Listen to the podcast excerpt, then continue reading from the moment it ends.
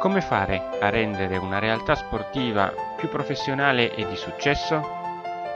Sono Andrea Annunziata e questi sono i miei consigli di sport marketing.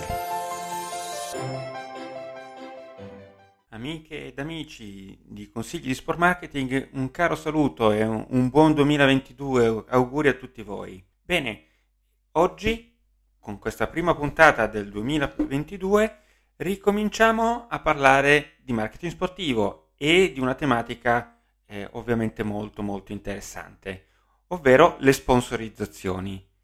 Ecco perché non hai risultati interessanti nelle sponsorizzazioni, perché ancora si crede che le aziende siano interessate a sponsorizzare senza reali motivazioni le realtà sportive. In realtà non è così soprattutto dopo la situazione Covid, servono sempre più differenti elementi per poter essere interessanti. Bisogna per prima cosa avere dei valori da condividere con lo sponsor o la potenziale sponsor, per cui bisogna per prima cosa capire quali valori la nostra realtà sportiva vuole diffondere, vuole comunicare.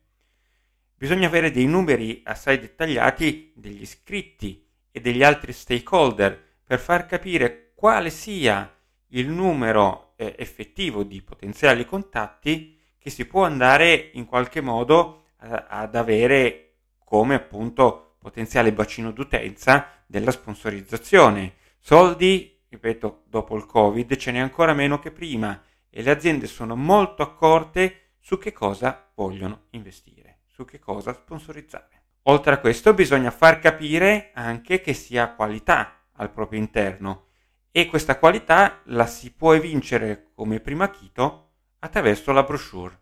Quindi una brochure ben fatta su cui comunicare tutte queste informazioni, quindi i valori, i numeri e ovviamente anche il contenuto economico, quanto si va a chiedere economicamente per una sponsorizzazione, sono le informazioni necessarie per poter comunicare con gli sponsor in maniera efficace.